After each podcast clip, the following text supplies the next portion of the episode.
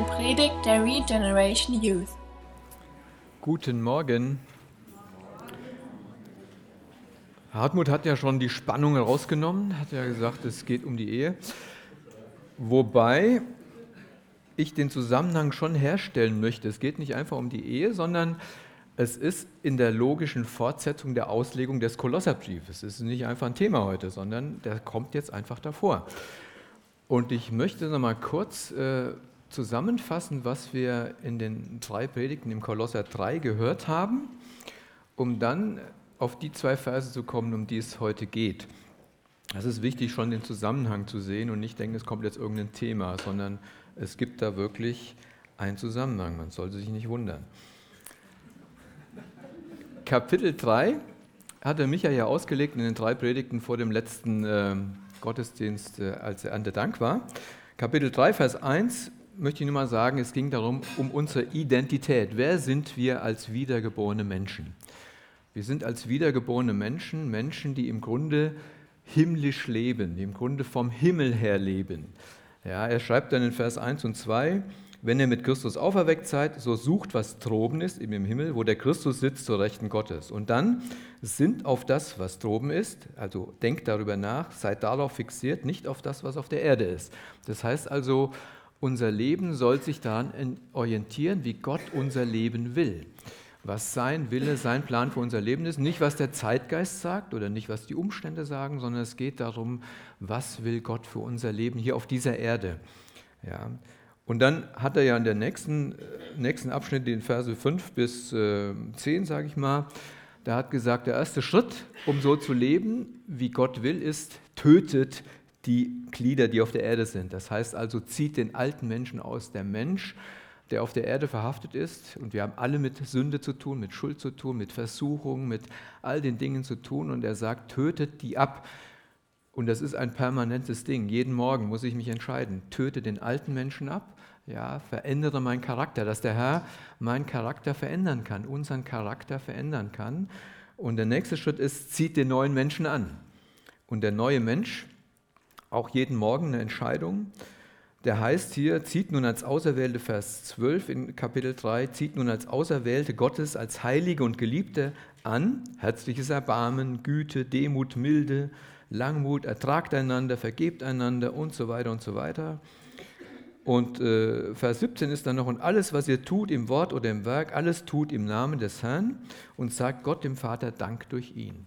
Also bis hierhin ist jetzt die Frage, äh, beantwortet worden, wer sind wir? Wir haben unsere Identität in Christus. Wir sollen unseren Charakter umgestalten lassen in sein Bild immer wieder, immer wieder neu, dass wir so sind, wie er will, dass wir nach seinem Willen leben.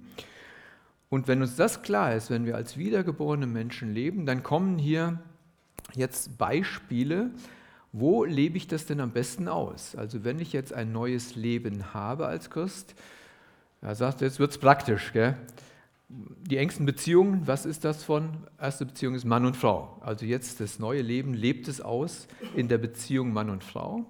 Dann kommt nächsten Sonntag die Beziehung Eltern-Kinder und dann kommt noch die Beziehung Sklave-Herr oder heute könnte man sagen Arbeitgeber-Arbeitnehmer. Also die engsten Beziehungen, die Menschen, mit denen wir die meiste Zeit verbringen, da zeigt es sich, ob unser Charakter wirklich Christus ähnlicher geworden ist. Da muss es sich zeigen, in, diese, in dieser Praxis. Und der Paulus, finde ich, macht es hier total einfach. Er schreibt nur zwei Verse. Und er sagt, wenn ihr als neue Menschen lebt, ihr Frauen, dann ordnet euch euren Männern unter, wie es sich im Herrn ziemt. Und ihr Männer, liebt eure Frauen und seid nicht bitter gegen sie. Also nur zwei Verse Beziehung Mann und Frau. Und es geht hier um Ehemann und Ehefrau. Das muss ich noch dazu sagen. Nicht allgemein Männer, Frauen, sondern Ehemann und Ehefrau. Nur zwei Verse. Und der erste Vers, also Vers 18, das ist ja schon, tja, wie soll ich das mal sagen, in unserer Zeit wird man sagen, der geht gar nicht.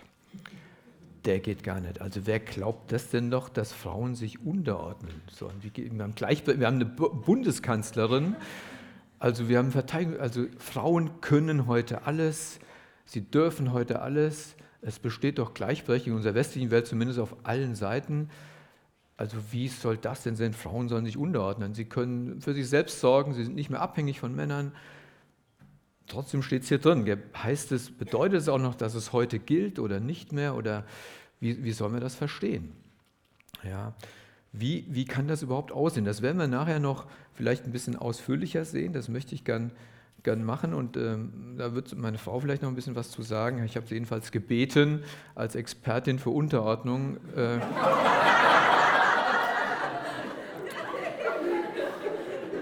einen, einen Beitrag zu leisten nachher, wie das praktisch ist. ja. Und man fragt sich wirklich, wie kann das wirklich so gehen? Ich meine, viele Jahre oder Jahrzehnte wurden ja auch bestimmte Verse dazu genutzt, Frauen zu unterdrücken, auch im christlichen Rahmen, oder Frauen abzuwerten oder sagen, Frauen sind Menschen zweiter Klasse. Gibt es ja in vielen Kulturen auch heute noch. Ja. In der christlichen eher nicht mehr, in der westlichen Welt nicht mehr. Und Paulus wurde auch vorgeworfen, der Paulus hat ein ganz schlechtes Frauenbild. Ja, wir lesen nicht davon dem, dass er eine Frau hatte. Wahrscheinlich hatte, war er schon mal verheiratet und war verwitwet, das weiß man aber nicht. Aber der hätte ein ganz schlechtes würde sagen, Frauen sind nichts wert. Dem möchte ich jetzt erstmal vollkommen widersprechen, weil Paulus das nie gesagt hat und auch Paulus ganz klar sagt, dass Frauen genauso viel wert sind wie Männer. Aber in der Ordnung in der Ehe ist es ein bisschen anders. Ja, das ist nochmal ein Unterschied. Dazu lese ich mal den Galater 3 die Verse 26 bis 28. Da schreibt auch wieder dieser Paulus, der sagt, denn ihr alle seid Söhne Gottes durch den Glauben in Christus Jesus, denn ihr alle, die ihr auf Christus getauft worden seid, ihr habt Christus angezogen. Und dann kommt's, denn da ist nicht Jude noch Grieche, da ist nicht Sklave noch Freier, da ist nicht Mann und Frau, denn ihr alle seid einer in Christus. Also da sagt Paulus ganz klar, also interessant finde ich er sagt vorher, ihr alle seid Söhne, also die Frauen sind auch Söhne in dem Fall. Das heißt also, Männer und Frauen sind vor Gott und in Christus absolut gleichwertig. Da gibt es gar keinen Unterschied. Wiedergeborene Menschen, ob Mann oder Frau, sind gleichwertig vor Christus. Ja. Da gibt es gar keinen Unterschied und Paulus hat es auch nie gesagt, dass Frauen weniger wert sind. Ja, er hat gesagt, die sind vollkommen gleichwertig. Aber es gibt halt eine bestimmte Ordnung für die Ehe. Das werden wir gleich noch, gleich noch entfalten hier. Und ähm, den zweiten Vers noch, den nenne ich nochmal aus Kolosserbrief und damit möchte ich dann weiterfahren, denn die Männer, liebt eure Frauen und seid nicht bitter gegen sie. Das entfalten wir jetzt nochmal und kommen dann zum Schluss nochmal zur Unterordnung, weil ich denke, erst kommt die Liebe und dann die Unterordnung. Das werde ich ja vielleicht nochmal näher darlegen. Ähm, was ihr Männer liebt eure Frauen. Ich meine, ist das nicht selbstverständlich? Ich meine, ist das nicht das Normalste der Welt? Es gibt doch nur Liebesheiraten. Männer heiraten doch Frauen aus Liebe. Ja.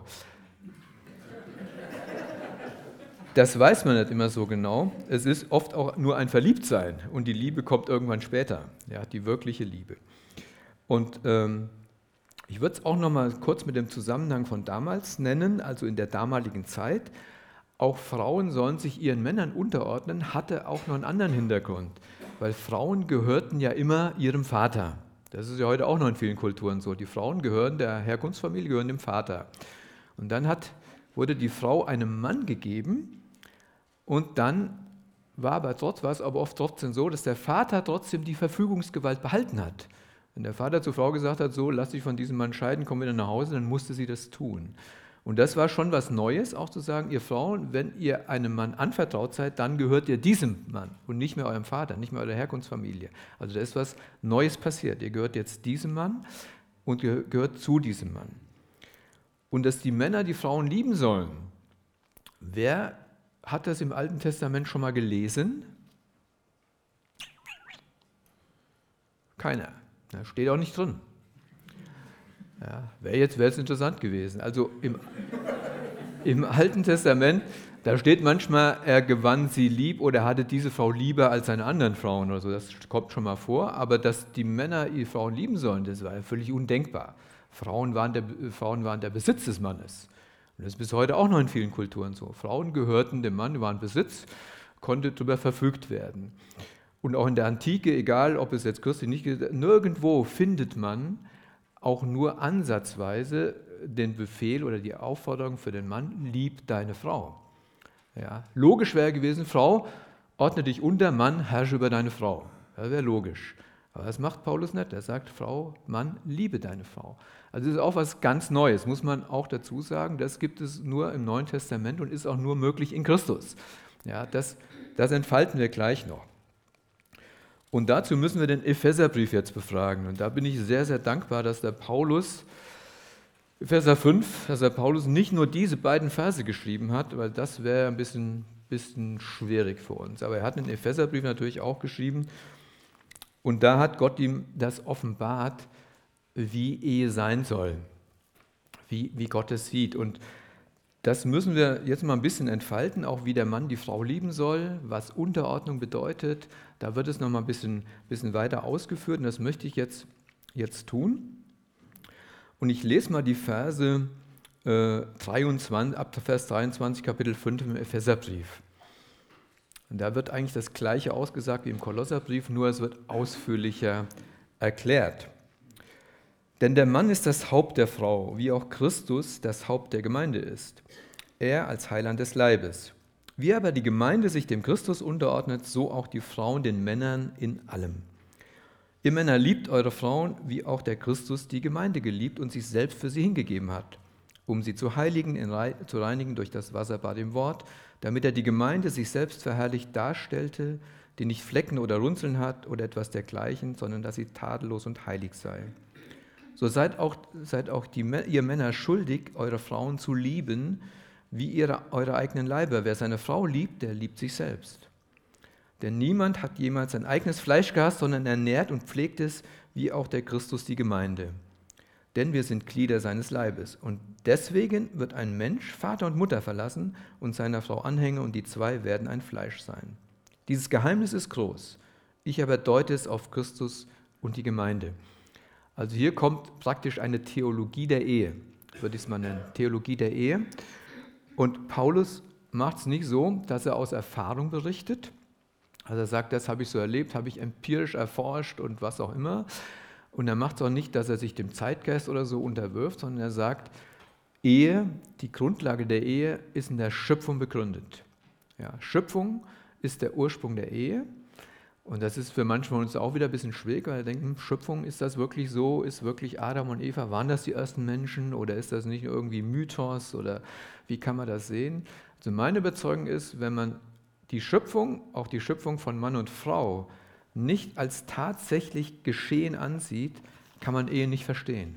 Ja, ich glaube, dann kann man Ehe nicht verstehen, wenn man das nicht hat. Und deshalb müssen wir Schöpfung natürlich jetzt noch mal kurz betrachten. Darum wird ein Mann Vater und Mutter verlassen, um dann zurückzukommen, zu sehen, was das heute bedeutet für uns. Schöpfung. Genesis 2, 1. Mose 2. Da kommt dann gleich das Zitat, was Paulus jetzt zitiert und sagt, ein Mann wird Vater und Mutter verlassen. Und die beiden werden ein Fleisch sein. Und wir werden sehen, wie Gott Ehe gewollt hat und wie Ehe Gott, geschaffen, Ehe, äh, Gott Ehe geschaffen hat und auch als, ich mal sagen, als Institution festgelegt hat. Und warum Paulus dann dazu kommen kann, dass er sagt, die Frau ordne sich dem Mann unter und was es bedeutet. Und der Mann liebe die Frau, wie Christus die Gemeinde und was es bedeutet. Ja. Wir lesen ab Vers 18. Ähm, gleich ab Vers 18. Und möchte noch vorausschicken, Gott sagt immer bei seiner Schöpfung, und es war gut. Er schafft den ersten Tag und es war sehr gut und das war gut und alles war ganz toll. Und plötzlich sagt Gott, es ist was nicht gut. Ja, was war das denn? Vers 18, da sagt Gott, es ist nicht gut. Und Gott der Herr sprach, es ist nicht gut, dass der Mensch allein sei. Ich will ihm eine Hilfe oder eine Entsprechung machen oder passend für ihn eine, eine Person machen, ja, ich will ihm eine Hilfe machen, die ihm entspricht. Also Gott sagt, es war nicht gut, dass Adam allein war. Warum könnte das denn gewesen sein? Wird ja gar nicht begründet. Sagt nur, es war nicht gut. Also, also Adam war nicht vollständig ohne, ohne Eva. Adam fehlt was, ihm fehlte was. Manche haben ja gedacht, okay, der hatte ein bisschen zu viel Arbeit im Garten, brauchte eine Gartenhilfe und dann ist so eine Frau ja hilfreich. Also meine Frau arbeitet sehr gut und sehr gerne im Garten und ich nicht so gern. Also das heißt, gibt es irgendwelche Gründe, die man sagen kann? Man findet keine. Man kann nur sagen, gut, Adam ohne Eva ist unvollständig. Und Adam ohne Eva spiegelt nicht das wider, was Gott wirklich will. Also wurde Eva geschaffen. Und Gott sagt erstmal, okay, ich mach mal, ich guck mal, was ihm gefällt. Finde ich, auch, find ich auch nett. Gott sagt, ich guck mal, was ihm gefällt. Und ab Vers 9 sagt, und Gott, der Herr, bildete aus dem Erdboden alle Tiere des Feldes und alle Vögel des Himmels, und er brachte zu den Menschen, um zu sehen, wie er sie nennen würde. Und genauso wie der Mensch sie, die lebendigen Wesen, nennen würde, so sollte ihr Name sein. Und der Mensch gab Namen allen Vieh und Vögeln des Himmels und allen Tieren des Feldes, aber für Adam fand er keine Hilfe ihm entsprechend, die zu ihm passt. Also das ist auch wieder so ein Ding. Gott sagt sich, hier gibt es die ganzen Tiere, er macht die ganze Schöpfung. Und dann kommen die Tiere dran vorbei und Adam sagt sich, ja, das passt, da passt nichts zu mir. Ja, ich würde mal sagen, okay, Thema Haustiere, denke ich manchmal, Haustiere sind hilfreiche und nette und auch für manche Menschen wichtig, aber ein Haustier ersetzt eben nicht einen Mann und ein Haustier ersetzt keine Frau.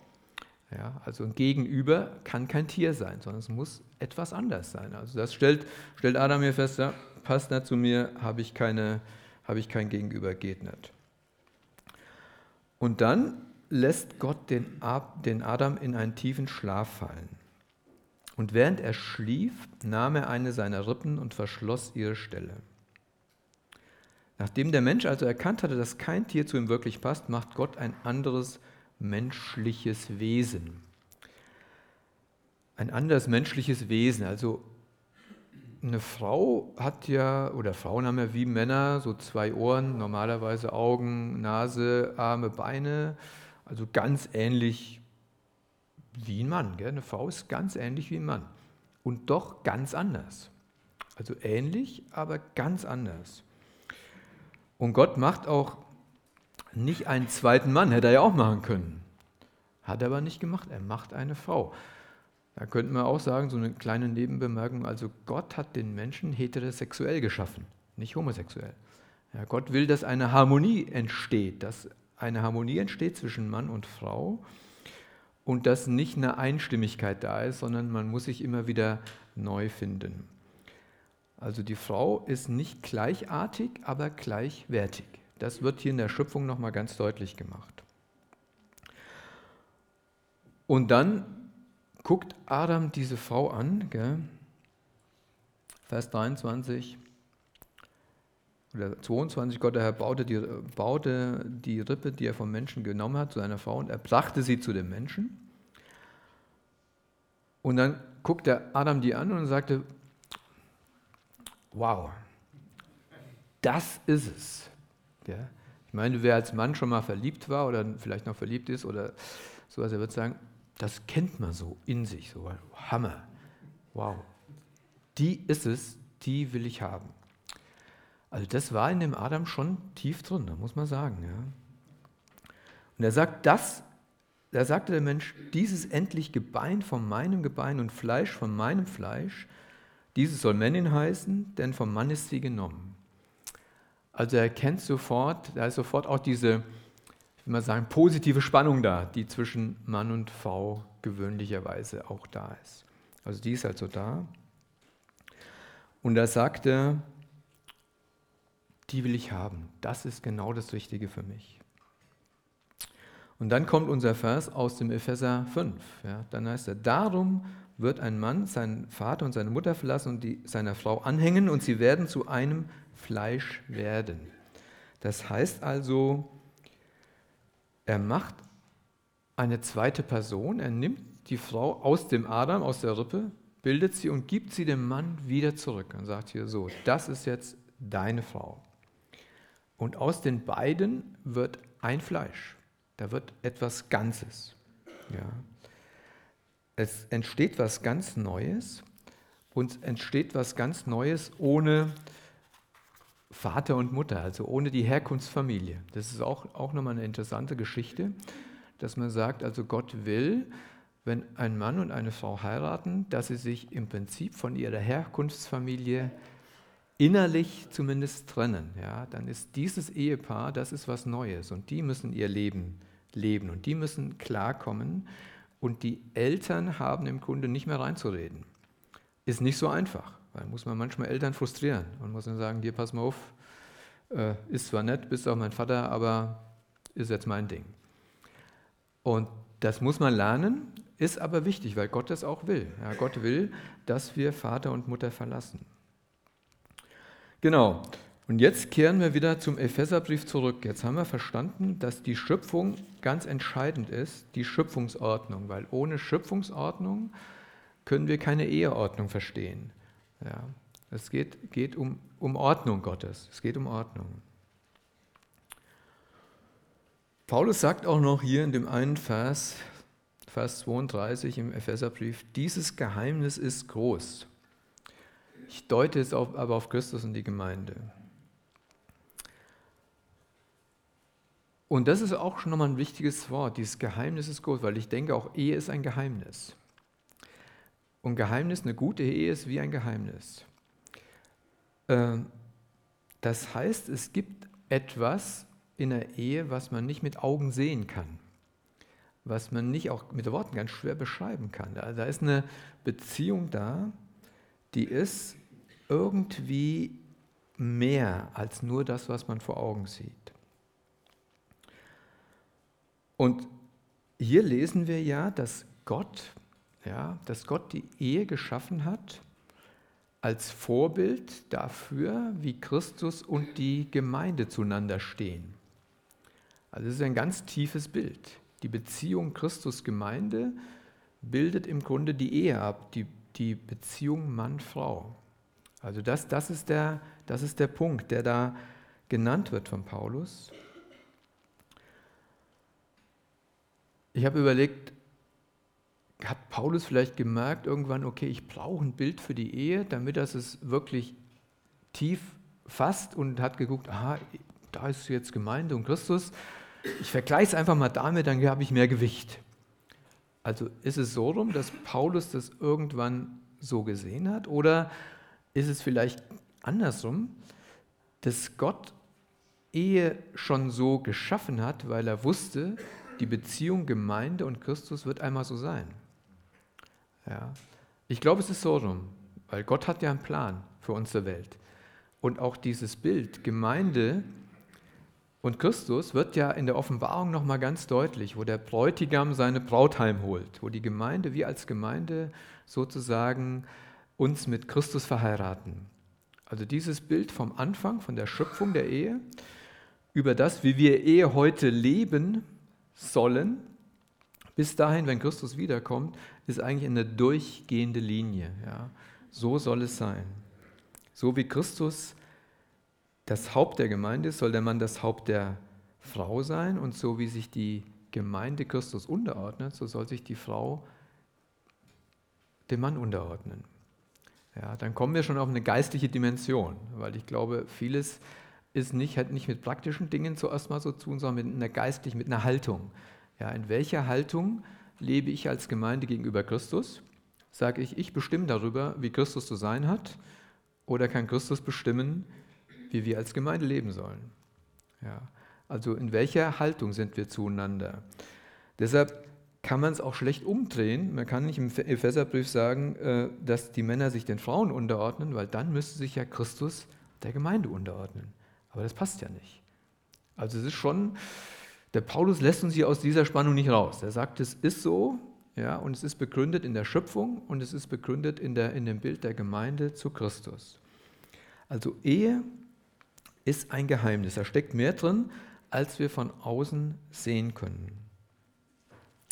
Und was Gott in der Ehe zusammengefügt hat, das soll etwas widerspiegeln von dem, wie Christus, die Beziehung Christus zur Gemeinde ist.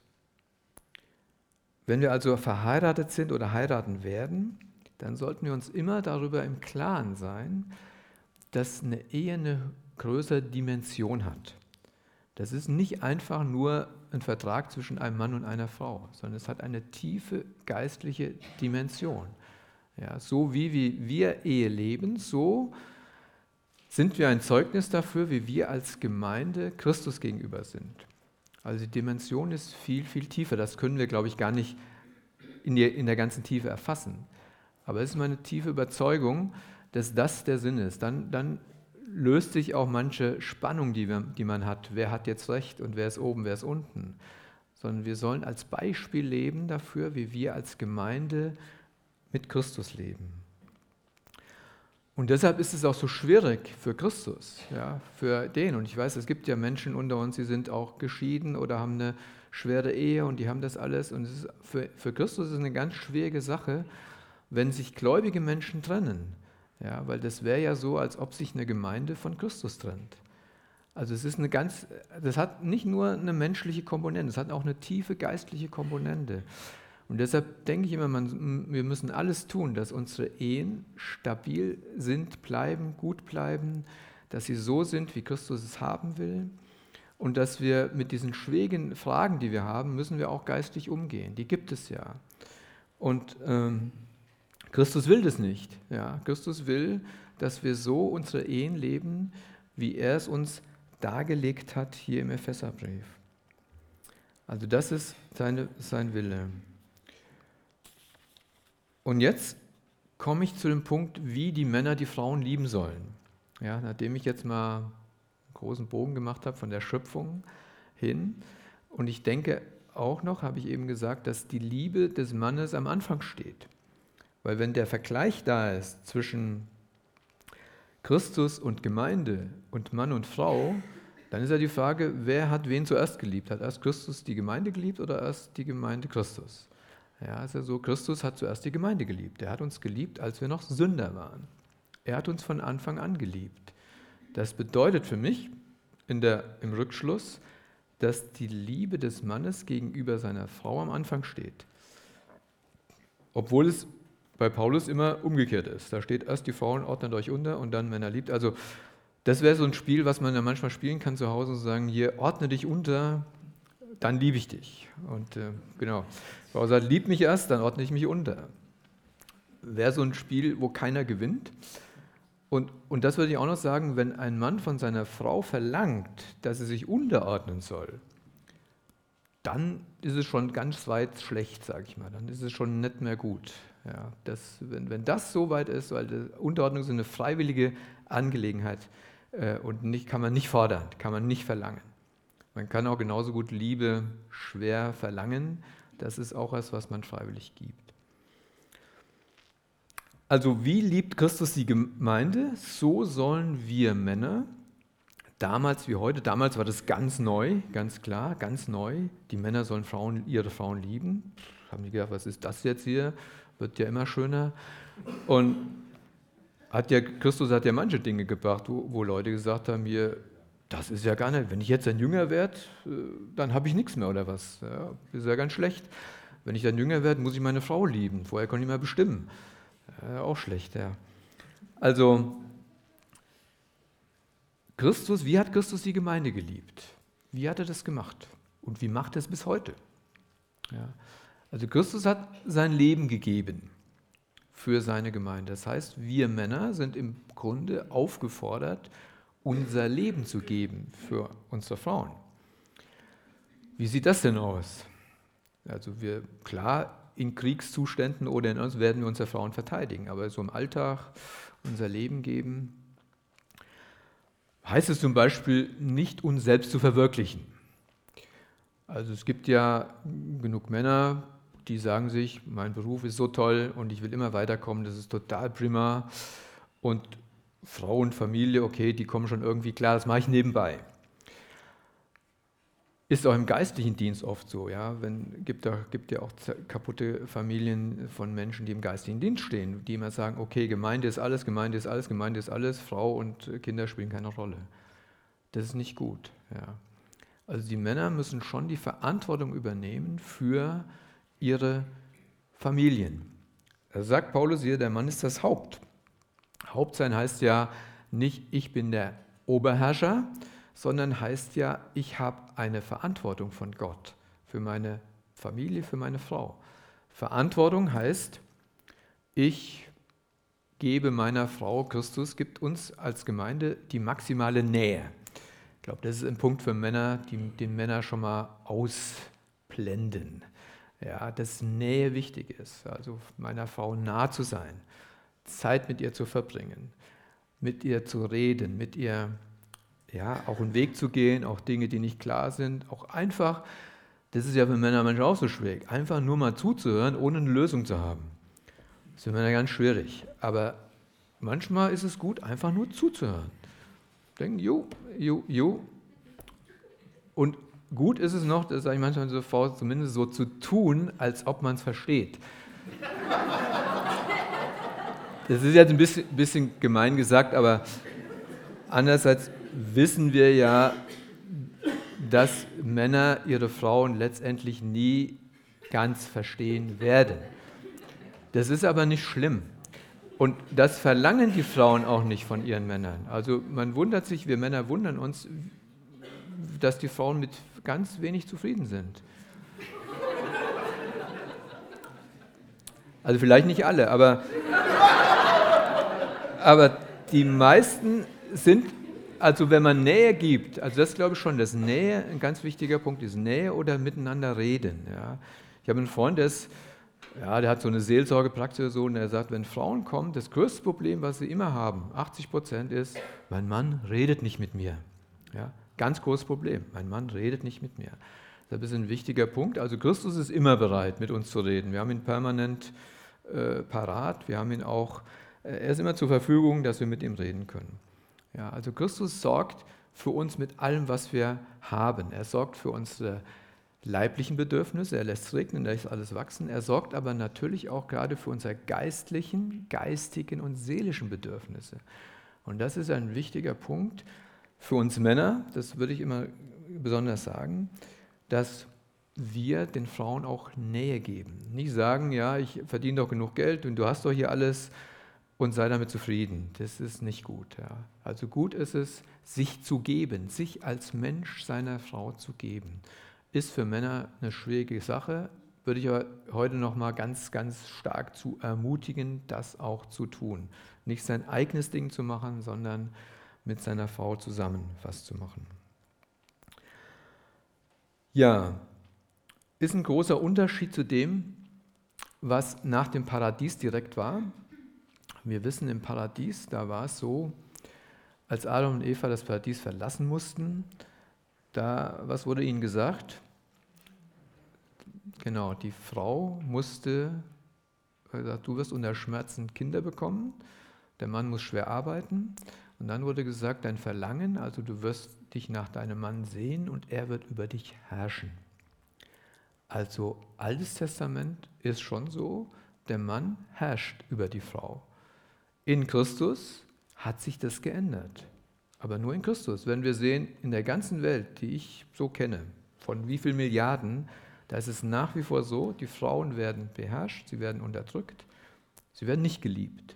Aber in Christus heißt, eine christliche Ehe bedeutet, der Mann herrscht nicht mehr über seine Frau, sondern der Mann liebt seine Frau. Das geht aber nur in Christus, wenn wir eine neue Schöpfung sind.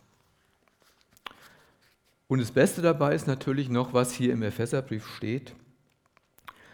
Ihr Männer, wenn wir unsere Frauen lieben, dann lieben wir uns selbst.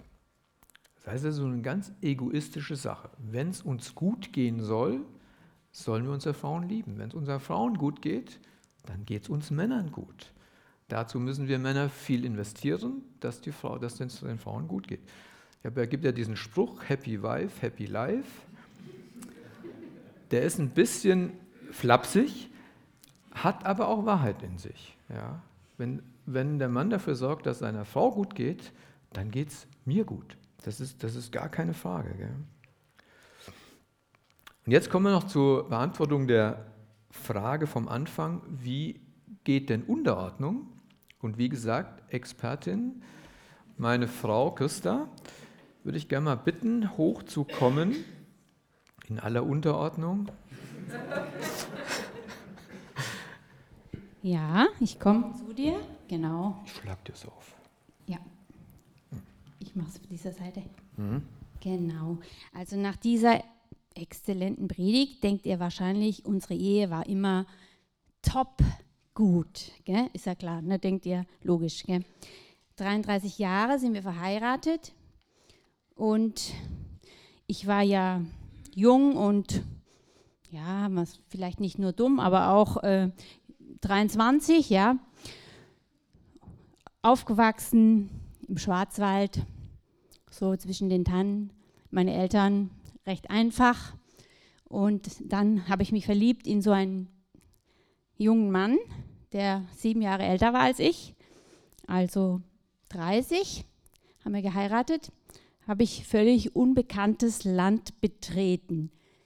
Ich ähm, komme aus einem, wie soll man sagen, aus einem Haus, wo die, das Wort Gottes war Grundlage, war wichtig, aber es war schon recht enges Leben. Ich bin so auf einer Holzbank im Gottesdienst in den Bauernhäusern, haben wir uns getroffen, aufgewachsen und habe so gehört, wie was die Brüder immer zu sagen hatten.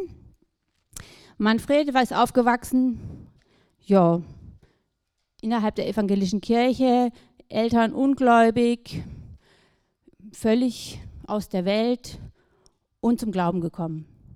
Und dann hat Gott uns zusammengefügt zu einer Einheit, die ja erstmal eine Einheit werden musste, weil ich ja war ja so, wie ich war. Sagen wir mal, ich habe mich befreit von zu Hause, ich habe Schule gemacht, meinen eigenen Beruf gelernt, bin ausgezogen, habe mein eigenes Leben gelebt, habe eigene Verantwortung gehabt, war gewöhnt zu sagen, was ich mache, das mache ich und ähm, so und so lebe ich. Also ich fühlte mich unabhängig, eigenständig und dann hat Gott uns zusammengefügt und dann am Anfang unserer Ehe, würde ich sagen, haben wir so eine Art, oder ich habe noch nicht so viel gewusst, wie Ehe wirklich funktioniert. Ich habe mich so als gleichwertig, aber auch als mindestens gleichartig verstanden und ich habe so eine Art Konkurrenz zu ihm gebildet, was natürlich dann in manchen Fragen, wenn man sagt, ich will das jetzt so und er sagt, ich will das jetzt so, könnt ihr euch vorstellen, das war jetzt nicht unbedingt gleich harmonisch, sondern da hat es schon mal ordentlich gerappelt. Gell? Jetzt machen wir das so, nein, wir machen das so, jetzt, wie machen wir das jetzt? Und da mussten wir erst eigentlich ja, ein bisschen dahin finden, wie soll das jetzt funktionieren, wie soll das jetzt gehen, dass da draußen eine Einheit wird, was, was funktioniert, was eine Harmonie gibt. Und da, da musste ich dann erst, trotz allem, dass ich in einem christlichen Elternhaus aufgewachsen bin, musste ich noch viel lernen aus dem Wort Gottes. Und dann hatten wir uns entschieden, wir würden auch gern Gottes Wort studieren. Und das Schöne war, man hat gesagt, das ist gut, wenn wir das auch zusammen machen. Wenn ich was lerne als Frau und er als Mann, dann waren wir drei Jahre auf der Bibelschule in Wiedenest gewesen da haben wir habe ich so auch plötzlich oder wir bemerkt, da gibt es noch diese andere Dimension. Das geistliche Leben aus dem Wort Gottes, die Ehe von Gott her zu gestalten, das ist ja wirklich nochmal eine ganz andere Dimension. Und da haben wir das überhaupt erst, ist es uns so aufgegangen, dass Gott solche Ordnungen geschaffen hat. Und dann haben wir das so studiert und dann sind wir da in Wien, ist oben gab es dann die Gleise, sind wir, die waren jetzt stillgelegt, dann sind wir da immer auf und ab getigert und haben äh, dieses Thema intensiv bearbeitet. Und dann habe ich gelernt, wow, ich muss ja gar nicht immer kämpfen. Ich muss ja gar nicht immer oben stehen. Ich muss ja gar nicht immer alles richtig machen wollen, wissen. Ich muss ja nicht immer alle Verantwortung tragen. Ich muss ja gar nicht irgendwie immer so, ja, alles können. Ich darf einfach Frau sein ich darf, wir dürfen uns einigen, der Mann hat die Verantwortung, oh wow, der hat die Verantwortung, ist ja eigentlich auch was total Schönes, wenn der die Verantwortung hat und ich muss sie nicht so tragen. Gell? Und dann sind wir auf diesen Vers gestoßen, oder da bin ich jetzt eigentlich gegen gestoßen, mit den Neustadtfrauen haben wir das Thema nochmal intensiv erarbeitet, weil das Thema ja auch heute unheimlich wichtig ist in unserer Gesellschaft, wo alle Werte im Ausverkauf sind, haben wir das Thema nochmal neu erarbeitet. 1. Korinther 11, Vers 3. Ich will euch aber wissen lassen, dass Christus das Haupt jeden Mannes ist, der Mann aber ist das Haupt der Frau, Gott aber ist das Haupt Christi. Ich will euch aber wissen lassen, dass Christus das Haupt jedes Mannes ist, der Mann aber ist das Haupt der Frau, Gott aber ist das Haupt Christi. Das ist ein so eindrückliches Bild, wenn man sich jetzt Schirme vorstellt. Der große obere Schirm, Gott, der Schöpfer. Und darunter Gott, Christus. Der ordnet sich Gott, dem Vater, unter. Ist Gott. Darunter der Mann und darunter die Frau. Und dann habe ich bemerkt, wow, dieser Platz, da super geschützt, ganz umgeben von so viel Schutzschirm. Das ist ja, ist ja so schön. Ich konnte mich entspannen, weil ich gemerkt habe, wow, ich muss ja gar nicht alles machen, tun und können und immer, immer weiter, schneller, höher. Ich kann ja wirklich da sein an dem Platz und kann mich anlehnen an meinen Mann. Wir können das Leben zusammengestalten. Es kann Harmonie entstehen. Es kann ein Platz werden, wo Leben entsteht, wo Kinder geboren werden dürfen, die wachsen, die gedeihen dürfen. Und wir können zusammen Gott loben. Also das ist ein Platz, der ist so toll für eine Frau ähm, vorbereitet und wir in unserer Welt sehen das oft gar nicht mehr. Wir wissen gar nicht, dass dieser Platz überhaupt vorhanden ist. Und die Männer wissen gar nicht mehr, wo der Platz der Frau ist. Aber wir dürfen es im Wort Gottes neu lernen und das ist so gut für uns. Und das haben wir natürlich im praktischen Leben auch geübt dann. Und ähm, eine Situation, wo du dein Leben für mich aufgegeben hast, das war, wir haben nach der Bibelschule ein Gemeindepraktikum gemacht und dann haben wir drei Jahre in der Reha-Arbeit für psychisch Kranke gelebt und gearbeitet. Ich bin mit einer psychisch kranken Mutter aufgewachsen und wir hatten in unserer Wohngruppe acht bis neun psychisch Kranke, Tür an Tür mit unserer Haustür. Und ähm, ich war Mutter zweier kleiner Kinder und war einfach am Ende. Es war, ich konnte das nicht mehr. Und Manfred konnte die Arbeit super gut. Und dann hat er zu, haben wir, habe ich so gesignalisiert, das kann ich so nicht leisten, das geht so nicht. Da wollten wir eine andere Lösung finden. Wir wollten rausziehen. Das wurde uns nicht zugestanden und von außen dann zu arbeiten. Dann hat Manfred die Entscheidung getroffen: Ich gebe mein Leben auf für dich. Ich gebe meinen Wunsch, meine, dies mache ich hier so gern, das kann ich so gut. Da, könnt, da war er richtig zu Hause. Das war eine Arbeit, die hat ihm so auf den Leib zugeschnitten gepasst. Dann hat er gesagt: Ich gebe das auf für dich. Weil wenn, wenn du da kaputt gehst in dem ganzen Ding, das nutzt dann nichts für unsere Ehe, für unsere Familie. Dann geht unsere Familie kaputt, dann, gehen, dann kannst du nicht leben, dann, ja, ich habe mich dann auch schon so gesehen, dass ich dann krank werde. Und dann hat Manfred das aufgegeben und wir sind dann da, haben eine neue Arbeit gefunden. Manfred hat dann hier in Herborn die Wohnheime für psychisch Kranke geleitet und wir sind hierhin zurückgezogen in diese Region und ich konnte wieder aufatmen, wieder leben und konnte wieder Boden unter den Füßen bekommen und konnte wieder ja, harmonieren und Kinder großziehen und so weiter. Also das war ein sehr, sehr entscheidender Punkt. Und es gibt natürlich 100.000 Punkte, kann man nicht alle erzählen, aber einer. Okay, danke. Gut. Ja, also ein Punkt davon ist sicher, dass man das lernen muss und einüben muss, diese Beziehung. Das kann man nicht von Anfang an. Das ist auch nicht ähm, in uns hineingelegt von Anfang an. Wir haben manche Traditionen, die wir übernommen haben, aber wirklich biblisch Ehe zu leben, da gibt es auch wenig, ich meine, es gibt immer spezielle äh, Organisationen, die das machen, aber in der, in der Gemeinde ist das oft ein bisschen unterbelichtet. Da heiratet man und sagt, es klappt schon irgendwie. Ihr kommt schon klar, ja. Aber wie man wirklich biblische Ehe lebt, das ist schon äh, ein Prozess und das kann man auch lernen und da kann man, lernt man noch nie aus. Das würde ich dazu auch nochmal sagen. Es ist ja so, wenn mal wieder Stress ist irgendwo oder man ist so, dann kommen auch wieder alte Verhaltensmuster raus, dass man eben so ist, wie man halt vorher war. Da kann man auch drüber lachen, weil man denkt, uh, da ist es wieder. Und ähm, ich als Mann musste natürlich auch lernen, Verantwortung zu übernehmen. Das ist jetzt nochmal die andere Seite, auch, auch nochmal persönlich. Ähm, ich bin so ein, also habe ich ja schon oft gesagt, ein introvertierter Mensch. Als Einzelkind groß geworden, die Eltern haben immer alles aus dem Weg geräumt, war cool. Und dann kommt man in eine Ehe und es ist auch toll, man hat eine Frau, die ist, geht voran, die ist, äh, macht gerne alles, die übernimmt Verantwortung, die macht das immer super, geht direkt weiter wieder heim. Und da lehnt man sich halt zurück auch als Mann. Und das gibt es schon auch oft in Ehen, dass Männer sagen, okay, nicht mal, ich will damit nichts zu tun haben. Ich halte mich mal da raus, meine Verantwortung, ich gehe arbeiten und habe auch sonst noch ein bisschen Spaß, aber ansonsten, äh, ich übernehme nicht die wirkliche Verantwortung. Das ist aber auch wichtig, das zu übernehmen. Also sagen, okay, das ist ja also für mich war es schon echt schwer. Also zu sagen, okay, jetzt muss ich Verantwortung übernehmen, ich muss irgendwelche unangenehmen Gespräche führen oder ich muss irgendjemanden anrufen und äh, das war mir nicht recht. Ja, ich bin dann nicht so gewesen. Aber das zu lernen, und Frau sagt, gut, ich bin aber nicht meine Verantwortung. Und dann sage ich, gut, dann mache ich das, dann habe ich das unter Zittern und Zagen getan und so. Und so lernt man dann halt auch Verantwortung zu übernehmen. Das muss man aber auch lernen.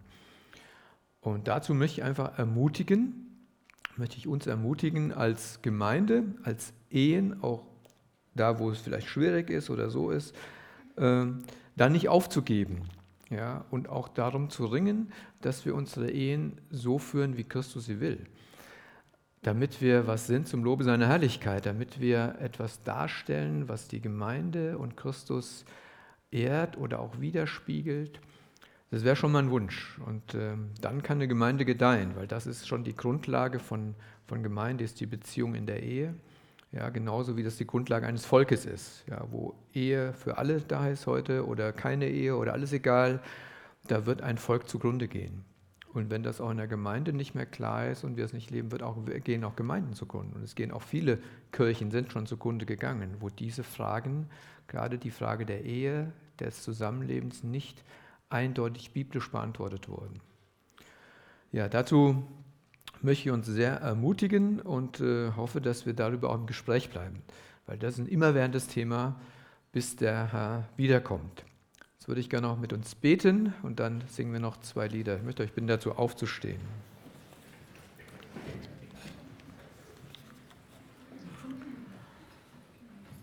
Ja, Herr Gott und Vater, es ist schon beeindruckend, wie dein Wort ja alles zusammenfasst, wie du schon in der Schöpfung das angelegt hast, wie wir als Mann und Frau leben sollen, Herr. Und du siehst auch, wie nach dem Sündenfall, wie es uns schwerfällt, als sündige Menschen, Frauen, Männer, so zusammenzuleben, wie du es willst und wie uns der Zeitgeist zu schaffen macht, Herr. Wie wir einerseits äh, als Männer die Frauen beherrschen haben und wollen oder andererseits die Frauen äh, ja, die Macht übernehmen wollen. Du hast einen Plan für Ehen, für christliche Ehen und du willst, dass wir so leben, Herr, dass wir das widerspiegeln, wie du, Herr Jesus, uns als Gemeinde liebst und wie wir als Gemeinde uns dir unterordnen. Ich bete darum, Herr, dass du uns das Geheimnis immer wieder neu aufschließt und dass du uns segnest darin, wenn wir dir gehorsam sind. Herr, so loben wir dich jetzt für, ja, für deine Größe und für deine Allmacht und für deine Fürsorge und deine Liebe, Herr. Wir danken dir. Amen. Danke für das Anhören der Predigt. Weitere Informationen findest du unter www.regenerationyouth.de.